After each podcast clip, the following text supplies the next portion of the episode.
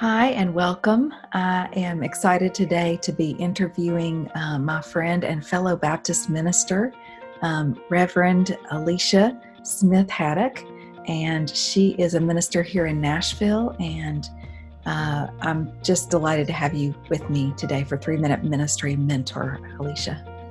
Thank you. Thank you for having me. I want to start right off by talking about the work that you do. You have both a role as a minister and also at the Magruder Center, which is part of the Catholic Charities here in Nashville. And just tell us about the work you do in the community and for your church. Okay. And, Magruder Family Resource Center is a community hub located in North Nashville. It is a program, if you will, of Catholic Charities of Tennessee. So we are the lead agency of this center, along with United Way of Greater Nashville. And we have been in North Nashville for about 17 years. Catholic Charities became the lead agency 4 years ago.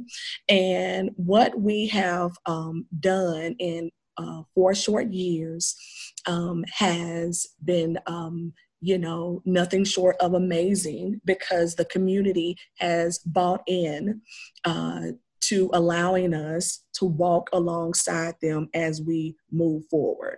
North Nashville is located in 37208, and the Brookings Institute came out with a study that ranked the zip code 37208 with the highest incarceration rate in the nation.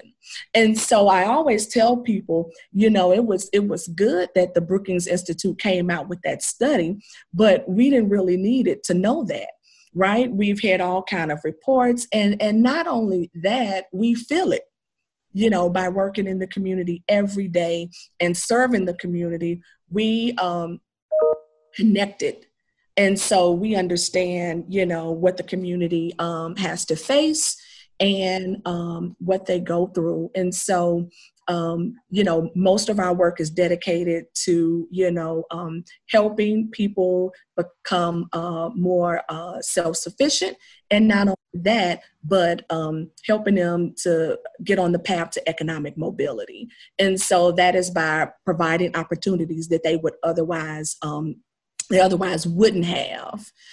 And my church is just about a mile down the road. So I get to serve in both places. And so it really is a reflection of being a minister inside and outside of the church. Mm. How would you describe your vocation? Like, what is it that has you on fire for what you do? Well, I knew early on that I had been called to this work. Mm. I didn't know what it would actually look like, but I did understand that showing up for your community was very important. I was born in North Nashville.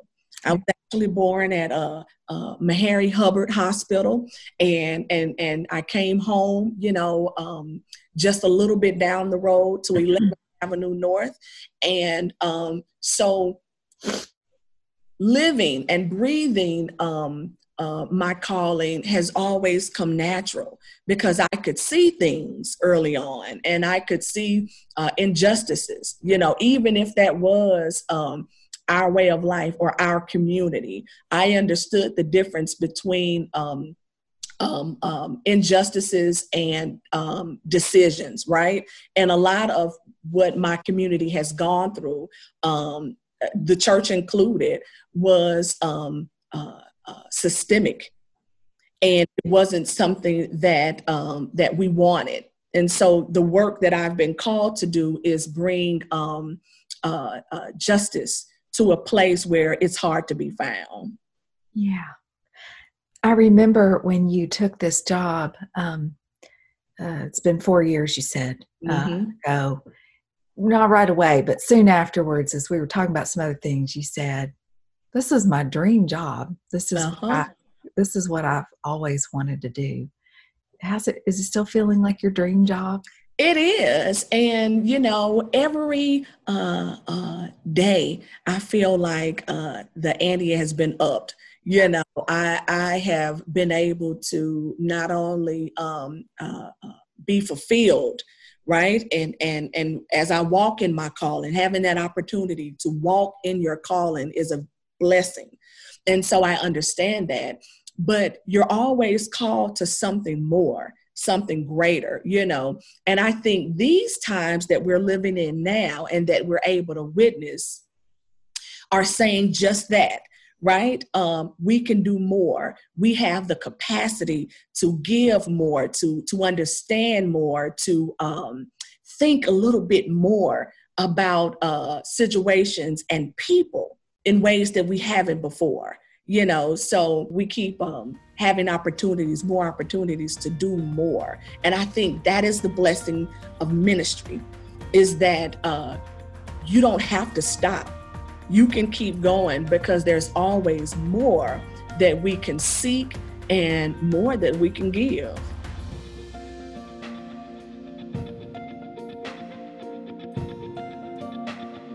Just a little over 3 months ago, Nashville was hit by the biggest tornado that's come through here in maybe ever, and it cut right through North Nashville. And that was followed within days by a lockdown in the pandemic.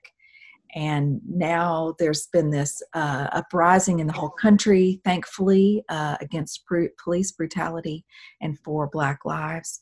And I just want you to, if you would, walk us through what it's been like to be doing your work during this time of just intense and grievous and earth-shaking kind of events that we're living through. North Nashville, as you said, was hit very hard, you know, during the March 3rd tornadoes. But, you know, our issues didn't start on March 3rd. No. You know, we had been working, fiercely and with urgency to make sure that the North Nashville community not only has what it needs, but also, you know, righting some wrongs that are clearly evident, right? For people and a whole community, essentially, that has been pushed to the margin, right? I'm talking about food deserts and you know, little to no economic development, a very culturally rich place with historical significance, but it didn't quite meet, you know, and not even quite, it did not meet the rich history and the care that it should have received. And so in our fight to make sure those things were happening, here we go, you know, with the March 3rd tornado. And so that caused us to pause, right? But not pause in a way where we would just stand still. It just meant that we would have to roll our sleeves up just a little bit further and push just a little bit harder. Because imagine a tornado ripping through a community that was already on the brink of, just being pushed to the edge, over the edge. And so what we decided to do is really kind of focus on that immediate recovery, but also long-term, what does it mean to do long-term recovery in a place where it should have happened before the tornado? Right. Wow. Yeah. And so what we've done is, hopefully try to help shape a conversation for a community that needs so much. And how can we, increase economic development, but also help folks build legacies in the midst of tragedy, right? And so I think what we're doing is pushing what God has done a lot in the Bible, in our scripture, where, in the midst of things that don't seem favorable, miracles happen. or a great healing happens, right? And it's totally unexpected because everybody's looking at the bad part or at the tragedy. Mm. What we want to help North Nashvillians focus on is the recovery and the healing, yeah, and reconciliation and the redemption, if you will, and really kind of making sure that how we recover is really placed within our hands, right? And so that also means that we need some things to do that. But it starts with, you know, making sure that we're all on the same page. And I think we've done that in North Nashville. You know, organizations and folks have come together because it's just time. You know, our current climate now, it looks different than any other, you know, protest or uprisings that we have participated in before a little bit, just because so many people have come together to right. You know, Black Lives Matter. And it's not just Black people saying Black Lives Matter or are coming out against police brutality. And it's not just Black people saying police brutality, you know, enough is enough. And so I think that's what we're finding, you know, happening now. Our eyes have been opened because we are coming together in multiple ways. And so just because we don't live in the same neighborhood doesn't mean that you shouldn't care about my neighbors, right? And so we're all neighbors. And what does that mean as we move forward in serving each other? What's the need right now? Do you still need people to be delivering things? Are people still in need of those supplies? And I just want to hear about what that situation is right now, so we can make a call for action as a part of it. Yeah, you know, people are the global pandemic really kind of put a halt to, or not just a halt, slowed us down. Magruder and other agencies in North Nashville, we didn't stop.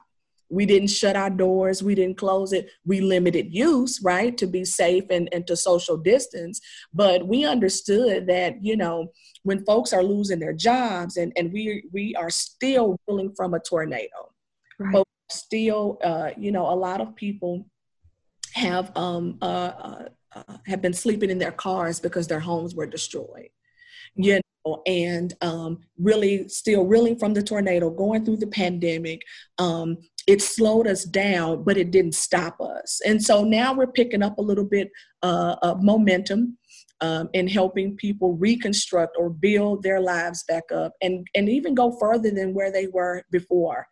And but that means that we need resources. And a lot of the resources that we need are economic resources, because we are intent to putting people on a path to economic mobility, but also to home ownership. Mm. There are a lot of renters in North Nashville, and what we found is, you know, there are not a lot of systems in place to protect renters.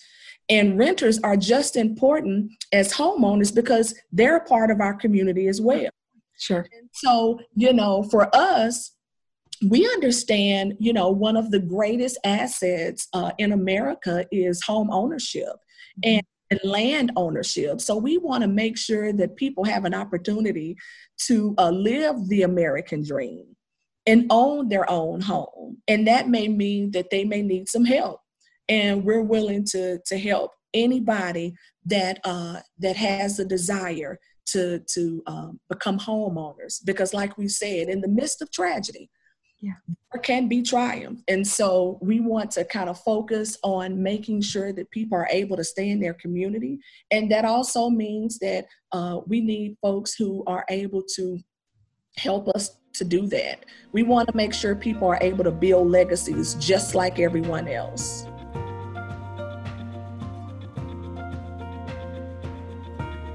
All ministers change and grow over time. And I'm wondering, in these 3 months or so of this particular set of crises that have just been piled one on top of the other, what would you look back and say you're learning about your own practice of ministry right now? I've always known that I would practice my ministry inside and outside of the church. Mm. That it was very clear. It was evident. I come from, Christian Journey Fellowship Church, where we are social justice drum majors, if you will. Mm-hmm. And it's what we preach, it's what we teach. And I knew very early on that it would not, it is a ministry that would not be held within four walls. And what I've noticed is you can be just as effective outside of the church and be a representative of the church wherever you are and in doing the work that you've been called to do. And I think, we have the first community court in the state of Tennessee at Magruder. And my colleague, she says, Judge Bell, justice doesn't stop at the courthouse steps. And so I was just thinking about that, because ministry doesn't stop at the church steps, right? My ministry is extended wherever I go. And I'm proud to say that, but I also recognize that it takes so much courage to do this type of ministry, especially in this type of climate, right? Because nothing is going on and you don't have to raise your voice and you don't have to speak out, against injustices that seem clear to you, right? But you're trying to, and not so much as convince people, but, it's almost like, why can't you see this thing that's happening? Yeah. As you're doing that, it takes a great amount of courage. It takes a great amount of courage to be a white person and say, hey, that's not funny. Don't say, a joke that's off colored, or, speaking out on behalf of somebody that doesn't look like you. That takes courage. And so I think, what I've learned these last few months is to not only recognize the courage that I have to muster, but also the courage of other people. Mm. And really kind of and honor that as well. And I think that's the only way we're going to be able to make any progress, because I know and understand very clearly that the only way we're going to make it is if we make it together. Yeah. It's not going to be, Black people just making it. It's not just going to be white people making it. We are obligated to make it together. And so honoring each other, honoring what I bring, to the table, and really walking confidently in my skills and the talent that I've been given by God is something that I've been able to reflect upon these last 3 months. Beautiful. Thank you. Today, while we're talking, it's Juneteenth. Mm-hmm. It is. Happy Juneteenth. Happy Juneteenth. Thank you. And, yeah, and all that's entailed in that, and mm-hmm. the things that ended but didn't end, and the racism that continues on in our time in such sometimes sneaky and sometimes overt ways. Mm-hmm. I'm thinking about the other news in Nashville today, which is that the police chief has announced his retirement, mm-hmm. and earlier this week, the Metro Council went ahead and funded fully the raises in funding that the police department asked for. Mm-hmm. And after so many calls for reducing those funds and demilitarizing the police in Nashville, it's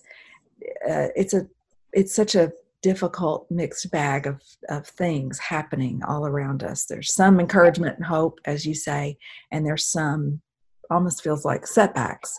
And I'm wondering if you can tell us about what you think the faith community's role is as we call for change in our community and in communities everywhere. I think this is a great time for the faith community to lead in areas that we may have fallen just a little bit behind. Especially there's always a gap in generations, and we see things differently, of course. It has always been like that. But, you know, some of the best times, I believe, you know, in the fight for social justice happened during the civil rights era, where we saw a lot of young people with energy, right? And then you saw older folks with wisdom. But what was mastered, and I think what was done beautifully, is the two coming together. So, you know, with the chief of police now retiring, right, says a lot to us. It says that it was time for a change, right? Even if we have to be forced sometimes, it was time for a change.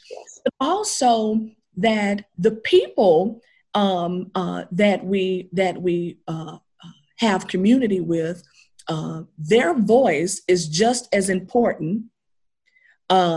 They don't have to be affiliated in the faith community, with the faith community per se, meaning like having a church home and all of that, because people do are doing a lot of ministries, like I said, outside of those four walls. Yeah. So it looks differently, right? Ministry looks differently, and spirituality may look different for a lot of people, and it just doesn't look that traditional way. But I think, you know, we do a disservice to our community when we don't listen, or we forfeit voices that are crying out, that clearly are stating issues or things that need to be changed, and we don't listen. And I think that is a reflection of, you know, a lot of it is tradition, but it is a reflection of a one man leading type of mentality. Right. Or, you know, and as far as the Black church is concerned, you know, only, you know, a Black male pastor or a male voice is the only voice of reason. Mm. And that's just not simply so. I think we do our community a disservice when we are not inclusive, mm-hmm. and when we exclude voices that sound different from ours. So mm-hmm. that could be the voice of women pastors. That could be the voice of gay and lesbian pastors. That could be, you know, the voice of different denominations that we want to exclude. And by doing that, we are, you know, not honoring, you know, the people that we so-called are leading. Right. And so that kind of, in my opinion, you know, really hurts the community when we're looking and we're talking about moving forward as one.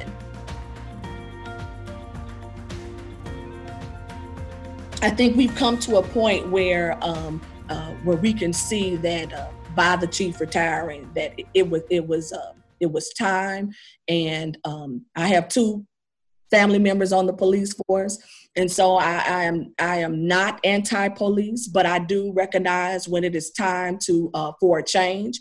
And I think there needs to be more Black women in leadership in different forms of government, mm-hmm. and people of color, so we can have and we can lead with different lens and different perspectives. Yeah.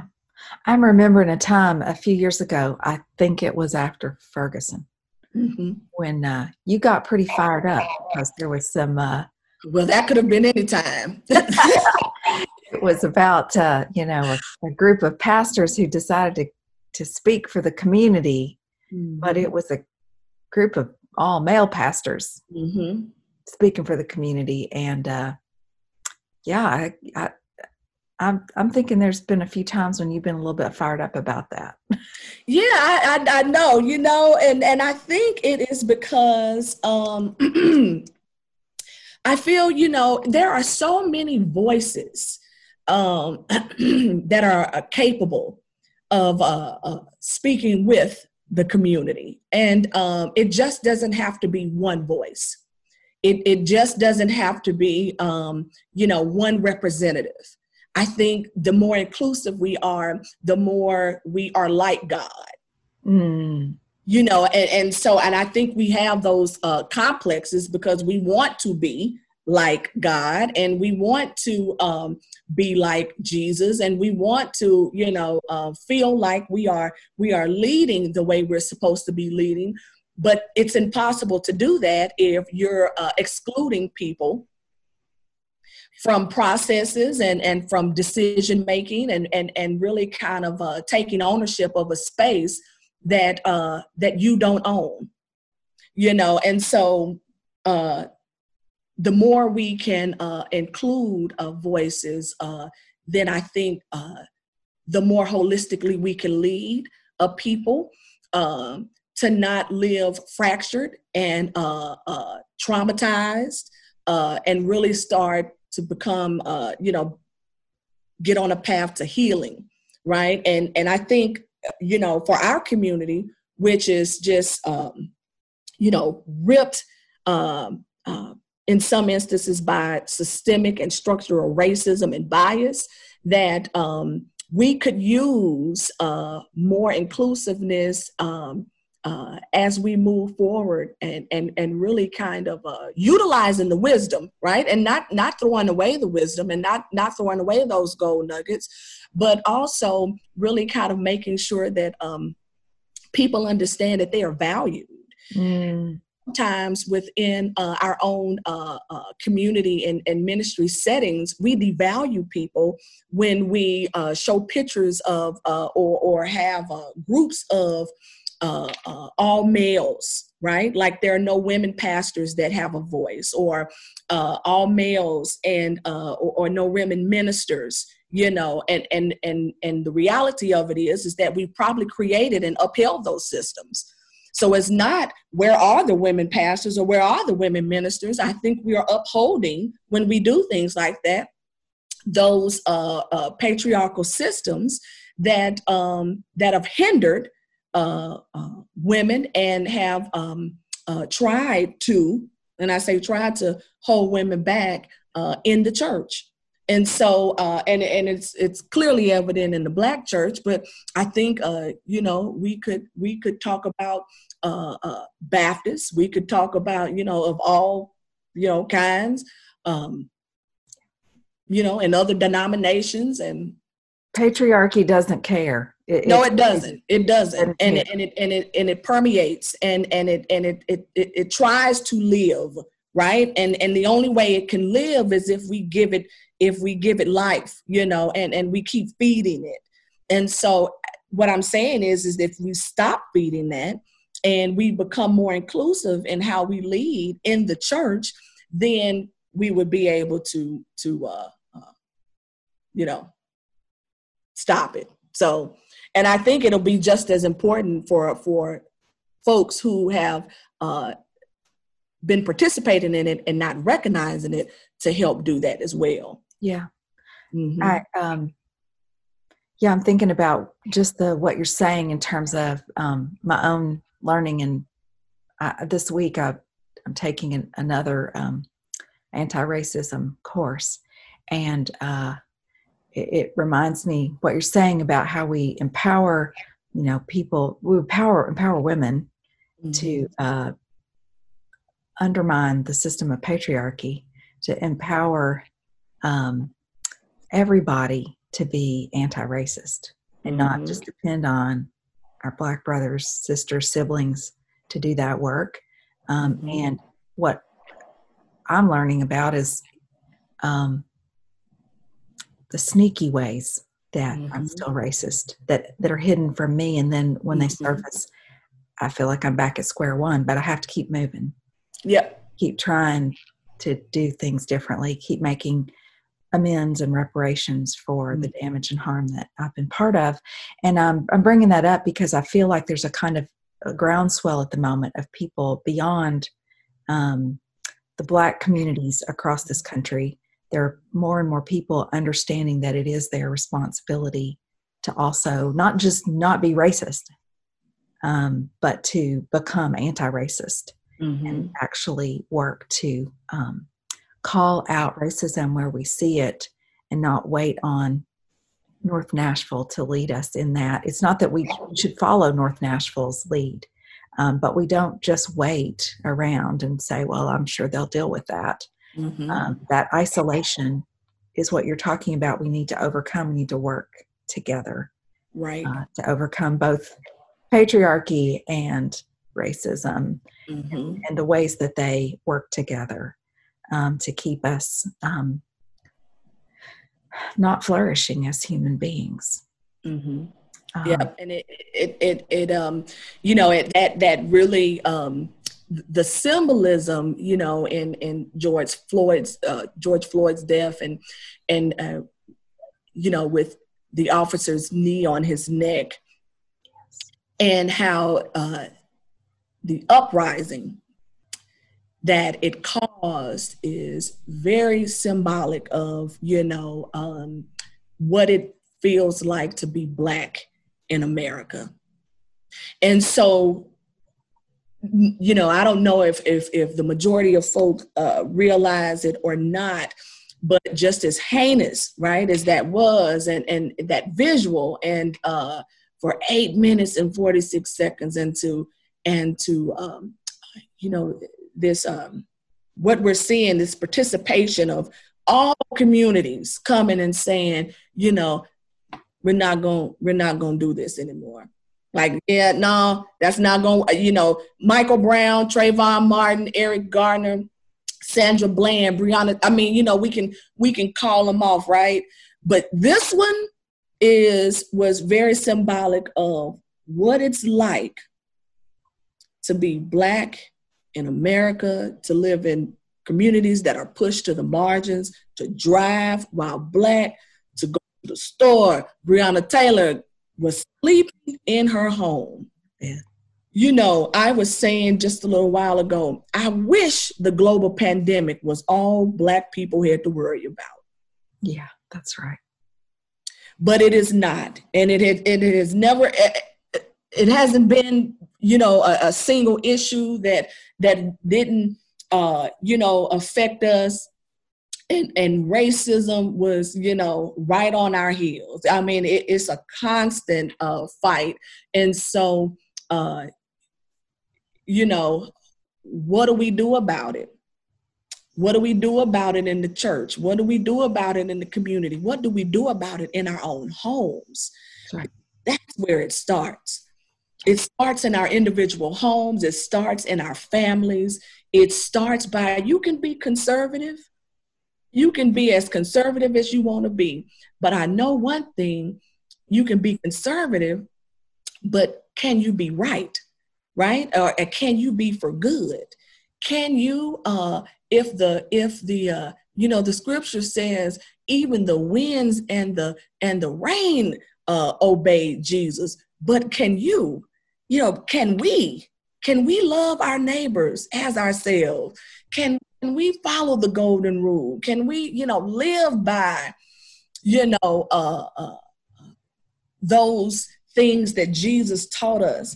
And you can have your ideals, but can you do that, right? And so, preach, sister.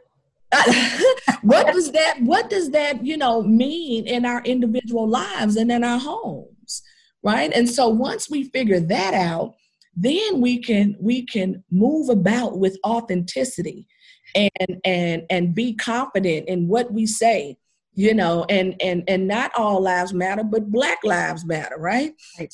And you don't have to even put on a T-shirt to say it. You know, you have to know it within your heart, you know, and in your mind that everybody created by God is valuable. So, you know, it starts at home. With all of this intense work ongoing, not to mention then the additional stress of the crises of these last few months, what are you as a minister, as a pastor, doing to care for your own soul, your own well-being during this, your spiritual well-being during this time? Well, you know, I have... you know, been working nonstop. And you know, we did not close for the pandemic, and you know, it has just been a sense of urgency, and it didn't just start. I told you, it didn't just start on March 3rd when we had to deal with the tornadoes. It has always been a sense of urgency for my community. And, but what I found as we keep upping the ante and really kind of finding more to do and really figuring out what freedom looks like, what justice looks like for us, I have found that intentional rest, you know, communing with the scriptures and really spending time with Jesus to figure out what it is, what does all of this mean, right? Because we understand the global pandemic wouldn't have even happened if God didn't allow it, you know, and really kind of understanding what it is that we're supposed to know during this time, and how will it help us to be better, and not just as individuals, but collectively. How do we be better as a community, as a city, as a country, as a nation, as God's people? And so really kind of figuring out what this really is has helped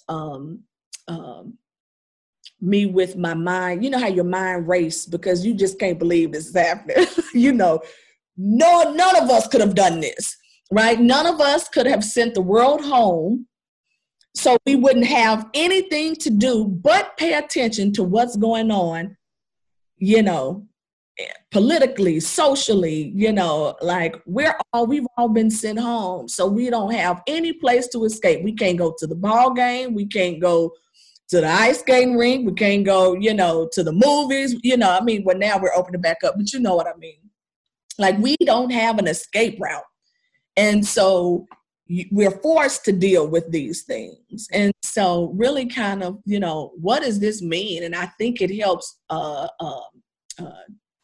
you know, me to see clearer.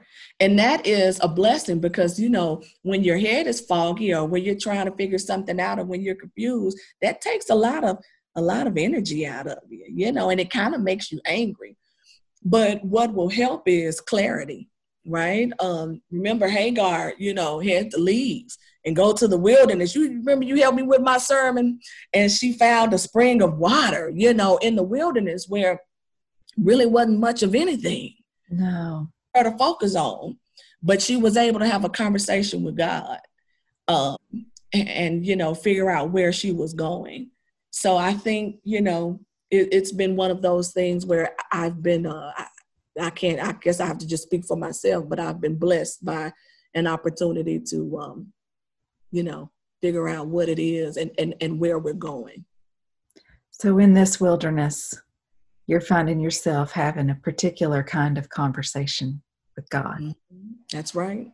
That's right. And really finding strength and courage, because it takes courage to move to the other side. You know, and you won't be able to move to the other side without a struggle. Yeah. And so, you know, really kind of flexing those muscles and figuring out, you know, if you got what it takes.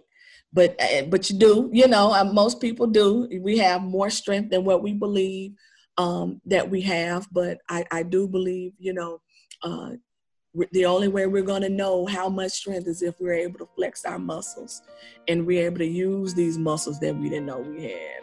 That's what's going on right now.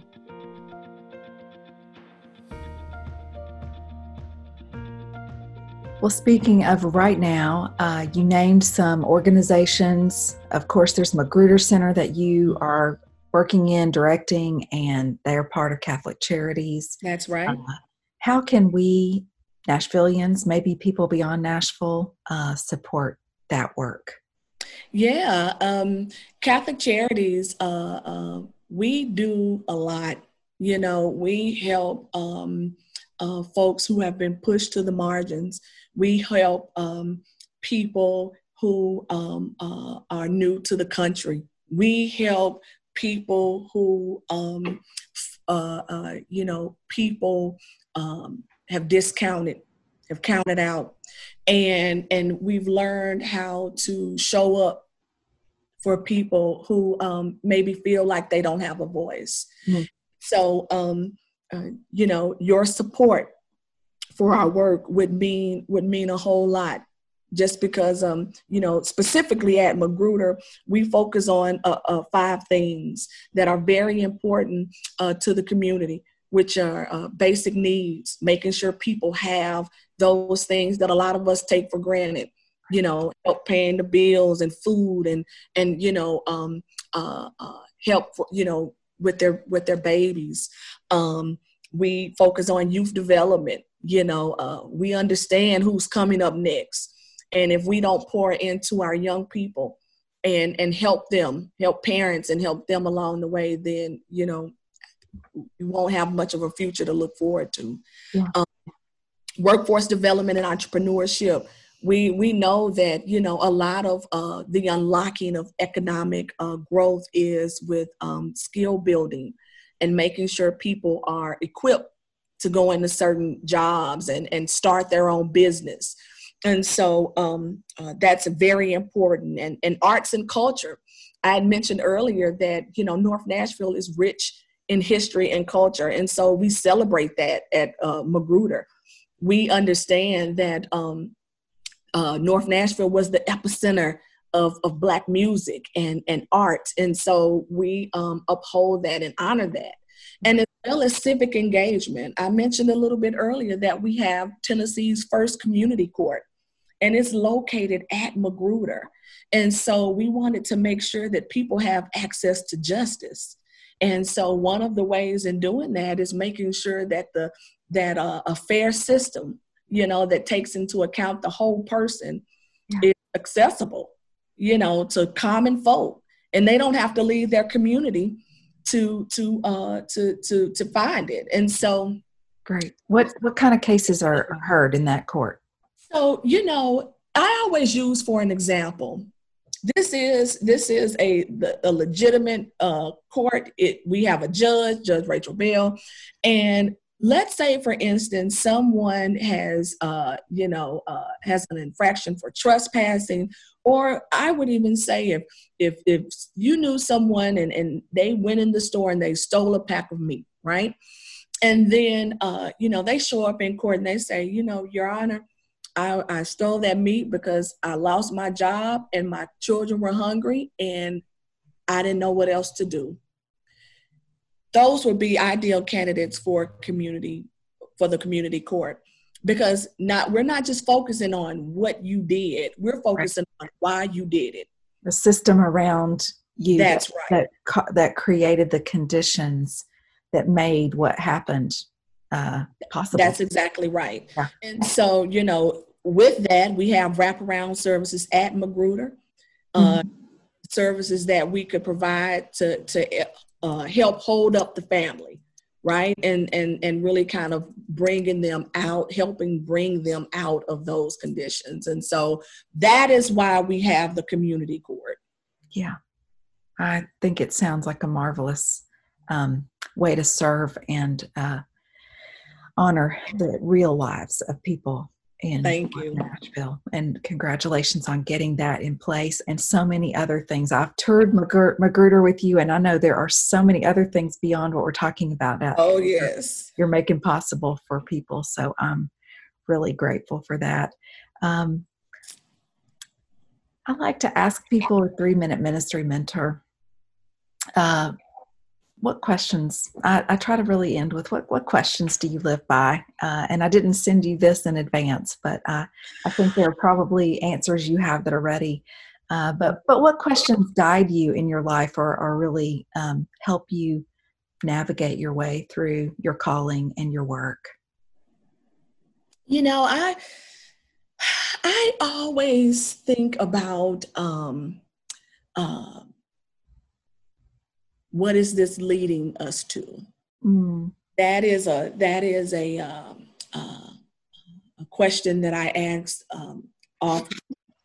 just because, you know, I think about Jesus being led into the wilderness by the Holy Spirit. I think about that a lot. And that wasn't the most pleasant experience, right? Fast for 40 days and 40 nights, and then to go up against the devil on empty.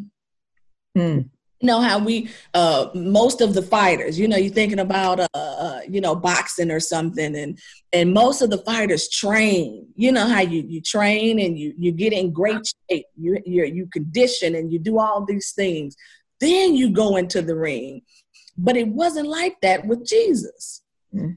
Jesus fasted for 40 days and 40 nights and then went up against the devil, you know, on empty. And because after the angels came and ministered to him, you know, and the devil tried everything. Hey, if you, I can, you know, you turn these stones into bread, yeah. You know, or if you do this, like all the things that we seek, you know, we don't ask for daily bread. We don't pray for daily bread. We have too much bread, you know, and all those things that are contrary, right, to what, how Jesus lived. And so, you know, I would guess, you know, as we are being led, you know,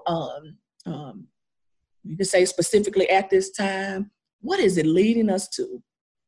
But, you know, I think about that quite often. And you know, we hope, you know, that is leading us to a better day and you know, a better time and to equality and to justice and, you know, finding all these things. But that's the question that I often come back to. What is this leading us to?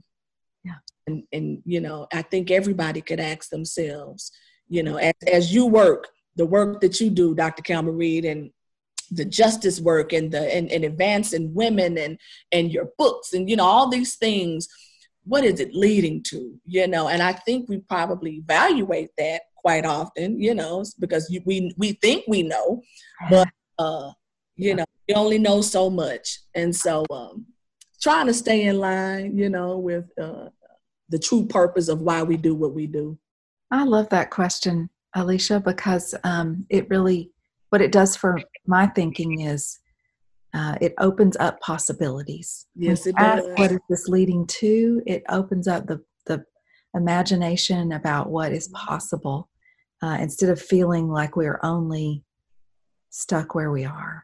That's and right. So I really love and appreciate that question. Thank you so much. Mm-hmm. And thank you for being my conversation partner today and a guest with 3 Minute Ministry Mentor. Thank you for asking me. This was fun. Thank you. Yeah, I love it. So we'll end there we'll end the video there. There's one more thing I wanted to say to you today.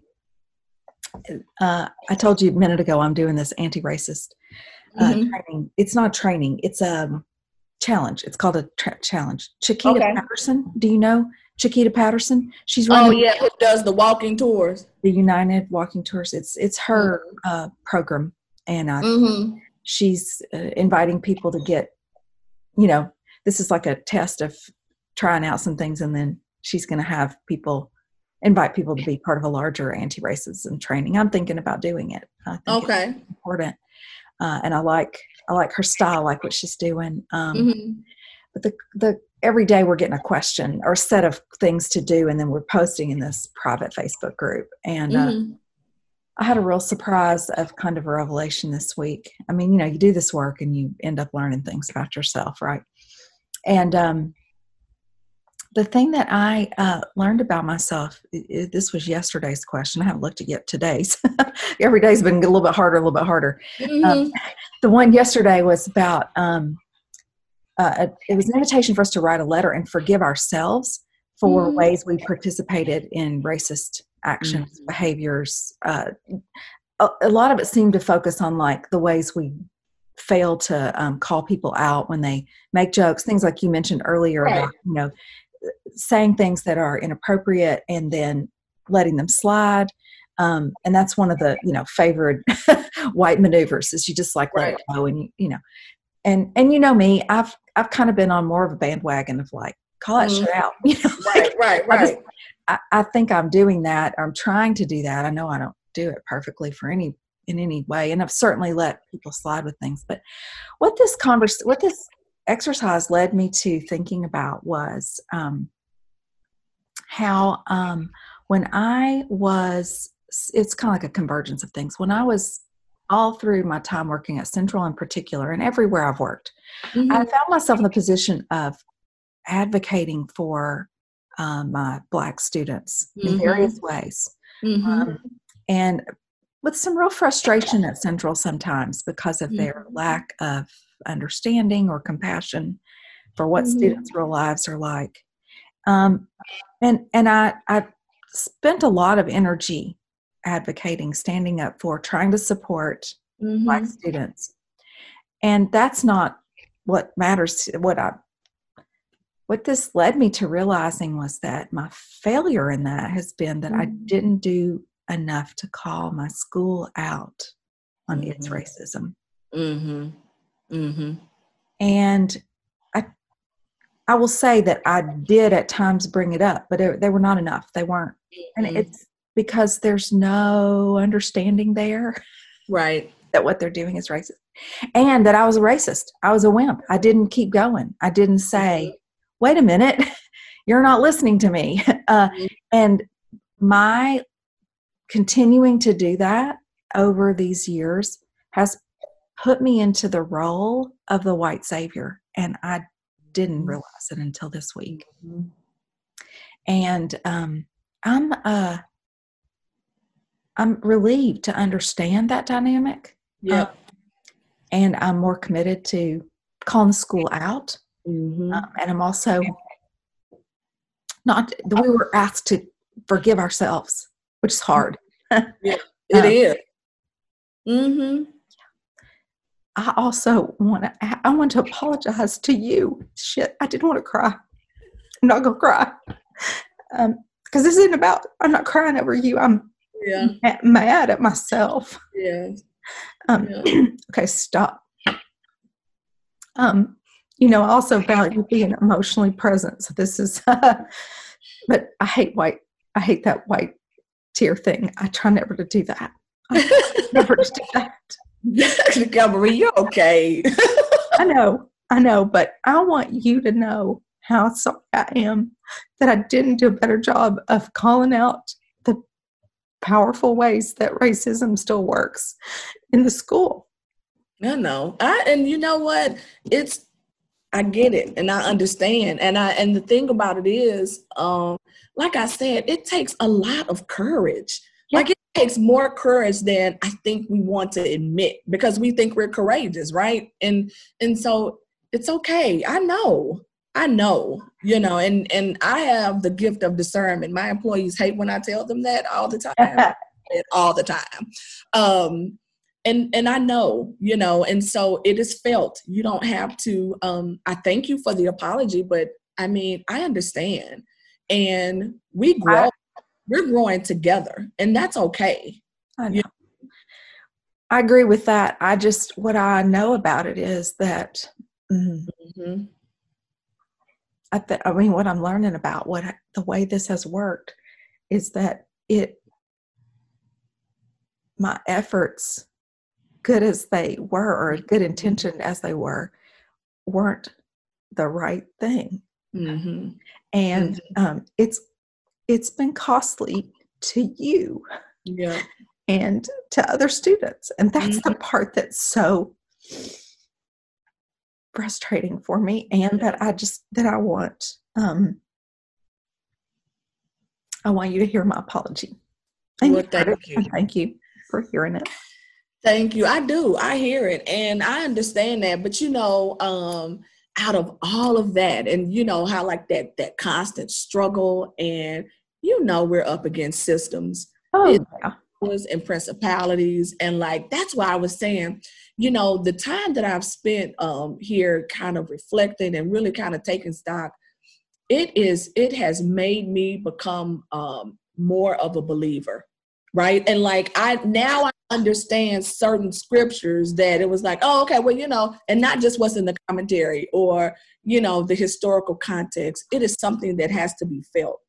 And so really kind of understanding, you know, everything will work together for the good. Like I have to, because if I don't believe that in my struggle as a Black person, then I have no hope, right? And so, and this is not the only area. I mean, you can't even imagine professionally what that struggle is daily.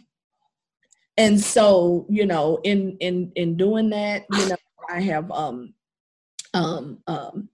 learned how to forgive without even having an apology, or move forward and still being intentional about bringing others with me. So even though you and I may not talk or we may not see each other, you still come with me, right? Wherever I go. And so you may not even know that. And, you know, I blew up a whole ordination because you couldn't, you know, and so really kind of making sure, you know, I understood, you know, your intention. I know. I had your best interest in my heart. Yeah. Always. Yeah. And you all, I mean, yeah. And students have no idea how many times I have advocated for them. Mm-hmm. So it's not about me trying to convince you I was doing good. I know. Right. I did the best. You know it. Right. But what I didn't do was the part where we can actually make any kind of lasting difference. Yep. We can't say we're like a program to support the advancement of women when we want to take seriously how women of color face a whole nother set of barriers. Yep. And Dr. Cameron, you remember we talked about that very early on. Yeah. Just because the program looked very different from what everyone expected it to look like. And so, you know, they just couldn't make that shift, you know. And the folks in Shawnee have never made this shift. I believe it. Yeah, I don't know. I'm committed to trying to make some additional inroads of talking, but I don't have a lot of credibility with them at this point. Oh, I mean, you know, I just they we're just like this little thing off in the corner. We Women's Leadership Initiative, and when I complain and talk about other things that I just nobody really wants to hear them. And that's okay. I found a much better fit for my home at Union. I don't have to, it's not that you don't have to do anti-racist work there or work for feminists or anything else you do, but there's a willingness to say, oh yeah, that's what we do here. Right. Yeah. You don't have to fight that fight. That's done here. Right. Yeah. We do that work here and it's hard, but we do it. And in the other place, it's more like, oh, well, we've already done that. Like we don't have anything else to do. Mm-hmm. Or how could you possibly be saying that, you know? Yeah. So, and I gave up on trying to make those changes a long time. Mm-hmm. And, I'm not going to, they're not going to make me give up.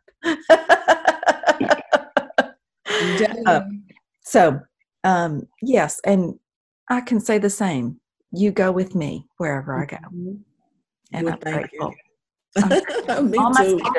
All my students go with me wherever I go. Yep. And I'm glad to know that it feels that way for you too. So. Yep. That's right. So we'll be rocking and rolling. Yep. On out. Well, we're here longer than I thought we were going to be. It's okay. Thank you for the time. And I will, I'll let you know when this is, I'm not sure, this probably is the long enough video where it's going to run. This part we just did, you and I, is not going to be what we run necessarily. Right. I don't know. I got to watch. I wasn't even going to keep recording, but I did. But to the end where I said, you know, goodbye, it probably will be divided at least into two parts, maybe. Okay. Because it's long. We'll shorten it up to share a couple different times.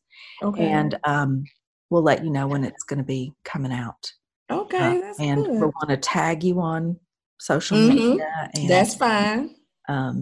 So you have we're connected on all platforms. Well, Twitter, Instagram, and Facebook. Excellent. Okay. Perfect. Yep. And you're going to send me the link for the giving to Magruder Center. Yes. We're going to make that a part of what we share. Okay. And I've got your request for the bookstore. Okay. So I think we've exchanged all the things. When I list you on the, like when we list you on the cover, mm-hmm. you want Reverend Alicia Smith-Haddock. That's fine. Is that okay? Mm-hmm. Yep. That's good. All right. Mm-hmm.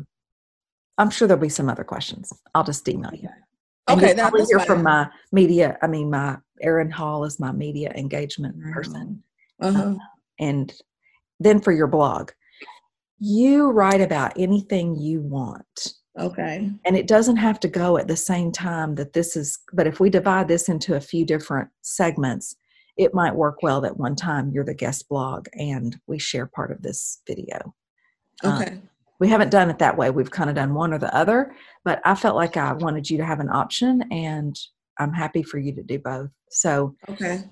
What kind of topic do you think you want to write on for the blog? You know, I think I'm going to finally have the courage to write about what we talked about, the Black male pastors in the church and how they have continuously shown up for, you know, almost as a calming mechanism, you know, to hush or keep quiet the Black community.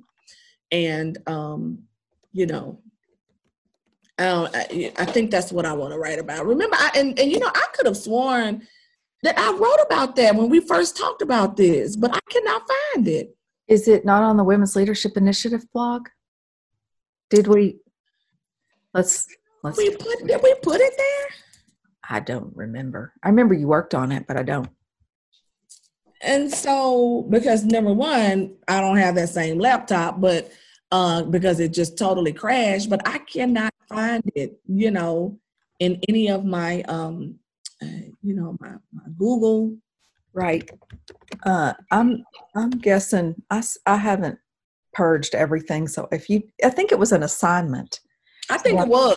I think you've turned it in as an assignment, whether it got okay posted or not. I'm looking on the blog right now. I'm going to search your oh, that's just the WLI. Let's see.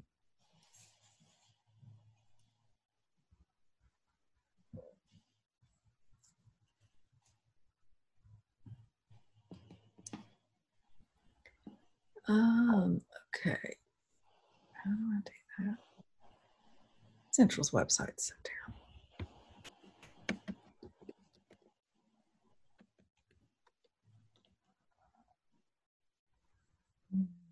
Didn't do it. Well, I will look to see if I've got any version of this. And just so I can go back and revisit it, just so you know, and really kind of, and when I saw that, I said, it happened again. I mean, it was, and I immediately thought of you because I remember being in class.